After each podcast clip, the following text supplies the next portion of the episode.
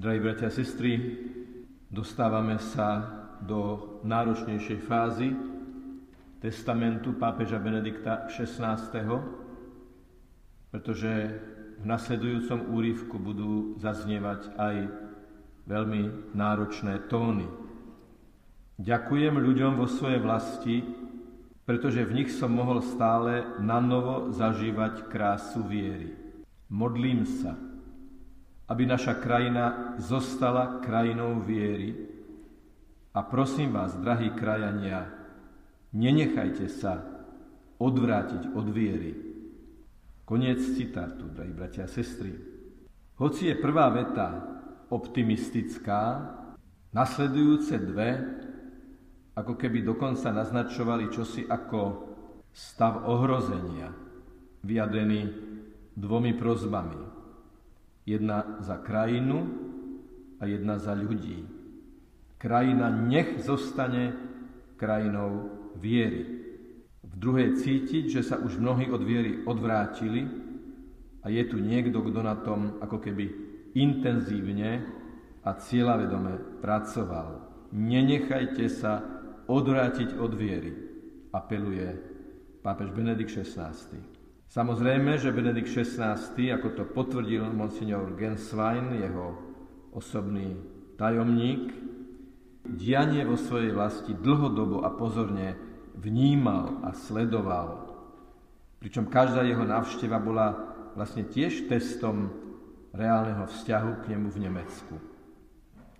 Počas Svetových dní mládeže v roku 2005, pár mesiacov po svojom zvolení nad očakávanie zažil Benedikt XVI nadšenie miliónov mladých katolíkov, keď prichádzal loďou po Ríne do Kolína, brehy boli preplnené mladými, rozradostenými, nadšenými nemeckými mládežníkmi.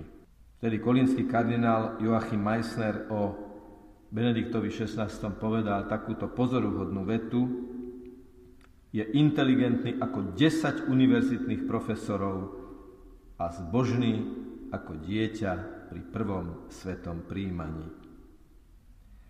No žiaľ, takáto charakteristika, najmä v tej druhej vete, neskôr nemusela znamenať vyvolanie jednoznačných sympatí a nadšenie v roku 2005 sa žiaľ v nasledujúcich rokoch nepretavilo do plodnej harmónie medzi pápežom Benediktom a veľkou časťou nemeckých veriacich nemeckej církvy a aj nemeckých biskupov. Isté najmä preto, že podľa situácie a podľa potreby Benedikt XVI nešetril kritikou situácie církvy ani vo svojej vlasti. Prvá skupina kritických vyjadrení sa týkala církvy ako inštitúcie, Benedikt XVI Nemecku vyčítal prebytok štruktúr vzhľadom na potrebu ducha a varoval, ak nedosiahneme skutočnú obnovu viery, všetky reformy cirkevných štruktúr zostanú neúčinné. A naznačil, že církev by sa nemala bať toho, že bude menšinová uprostred sekularizovanej spoločnosti, chudobnejšia ale pevne ukotvená vo vlastnej viere. Použil výraz oficiálna církev a tento pojem postavil do kontrastu medzi tým, čo sa oficiálne vyžaduje a čomu sa naozaj skutočne verí na osobnej úrovni. Naznačil a poukazoval na vnútorný rozpor medzi tým, čo viera skutočne chce a čo znamená a jej odosobnením. Druhá kritika, druhá skupina výhrad voči životu cirkvy v Nemecku odznela vo Freiburgu, kde viackrát hovoril Benedikt XVI aj predtým ako Jozef Ratzinger o potrebe odsvedčenia církvy, aby teda nebola zosvedčtela, že je úlohou církvy a je povahou a vnútornou logikou, že církev si musí vytvoriť odstup od svojho prostredia, zrieknúť sa daňových aj právnych privilégií, hoci sú obrovským zdrojom prostriedkov. A predstavoval církev s menším počtom zamestnancov a väčším počtom dobrovoľníkov, ktorí budú evanelium ohlasovať s oduševnením, verný skutočnej katolíckej tradícii. Postupne sa tá kritika zosobňuje o ľuďoch v cirkvi a o laikoch aj kňazoch. Totiž mnohé funkcie v štruktúrach a živote cirkvi vykonávali ľudia, ktorí v skutočnosti vieru cirkvi nezdielali. A doslova hovorí, viera a neviera sa zmiešali zvláštnym spôsobom a v určitom bode to nevyhnutne nemohlo nevísť najavo a spôsobiť roztržku, ktorá napokon môže pochovať vieru. Spomeňme si na slova duchovného testamentu. Nenechajte sa odvrátiť od viery. Nech naša krajina zostane krajinou viery. V cirkevných inštitúciách, nemocniciach, školách, charitách je veľa ľudí na popredných miestach, ktorí vnútorné poslanie cirkvy žiaľ nezdielajú, čo sa premieta aj do verejných vyhlásení. No a posledná skupina kritiky nemeckej cirkvi je už naozaj mierená aj na tých, ktorí sú za ňu zodpovední. Znovu potvrdím, že informácie, ktoré predostriem, sú od tajomníka Benedikta XVI. Georga Gensweina. Ako viete, ako ste mohli aj vnímať, pápež Benedikt XVI sám bol veľmi opatrný, keď sa mal vyjadrovať o biskupoch a hierarchii. Riešil to môžeme si predstaviť skôr interne a diskrétne, ale na konci života alebo po smrti Benedikta XVI. už bolo možné hovoriť o tom otvorenejšie. A takto Georg Genswein zdieľa, je jasné, že situáciu katolíckej cirkvi v Nemecku charakterizuje napätie a zmetok, vyvolávajúce obavy.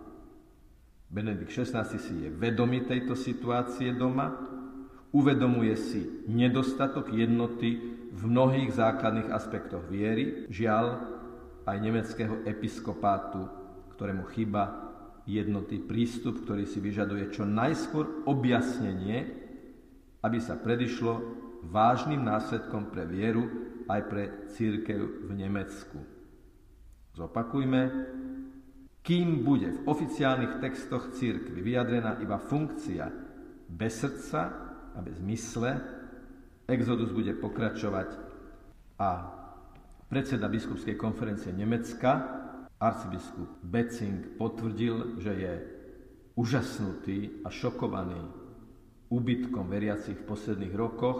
Sú to stá tisíce ľudí, ktorí vystupujú oficiálne z nemeckej církvy.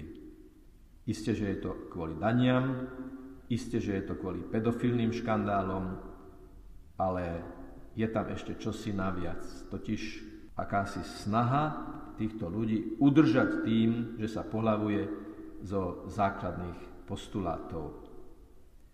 Napokon mi dovolte osobnú skúsenosť z návštevy Nemecka. Ako viete, mám na starosti zahraničných Slovákov, tým pádom aj navštevujem tieto komunity a navšteva slovenskej komunity samozrejme nesie zo sebou aj navštevu vôbec toho prostredia.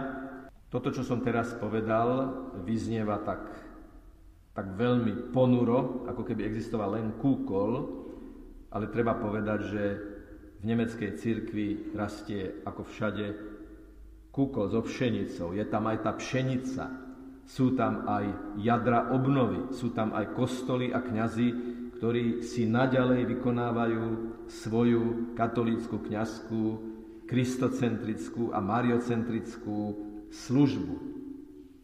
Ale žiaľ, sú tam aj kostoly a teraz padlo celoplošné rozhodnutie, že bude umožnené požehnávať páry rovnako pohlavné, čo je naprostá absurdita, pretože hriech nie je možné požehnávať.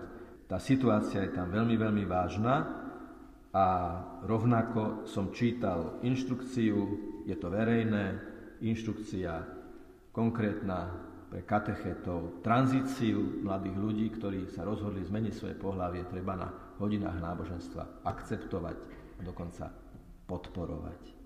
Ale nelakajme sa, bratia a sestry, nemôže nás prekvapovať a šokovať a nemalo by nás to ani pohoršovať, že žiaľ, dejú sa aj takéto veci, ale snáď povedzme tak, že Bohu vďaka za to, že na Slovensku máme ešte to zdravé jadro, že žijeme našu katolícku ortodoxnú vieru opretú o zdravý rozum, o pravdy Biblie, o to, čo je napísané v katechizme katolíckej církvy.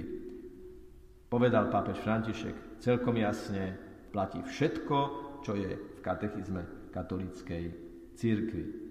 Ja som samozrejme počul aj o kňazoch v Nemecku pôsobiacich kňazoch, ktorí robia tú úplnú klasickú pastoráciu, ponúkajú omšu, spoveď, adoráciu, púte, každodenný servis, vysluhovanie sviatosti zmierenia a keď sa to ponúkne, Netreba tam miešať nič dúhové, nič alternatívne, nič mimoriadné. A ľudia sa tomu potešia, začnú sa spovedať, začnú milovať Eucharistiu, lebo sa im to ponúkne. To znamená, že aj to nájdeme, aj to nájdeme.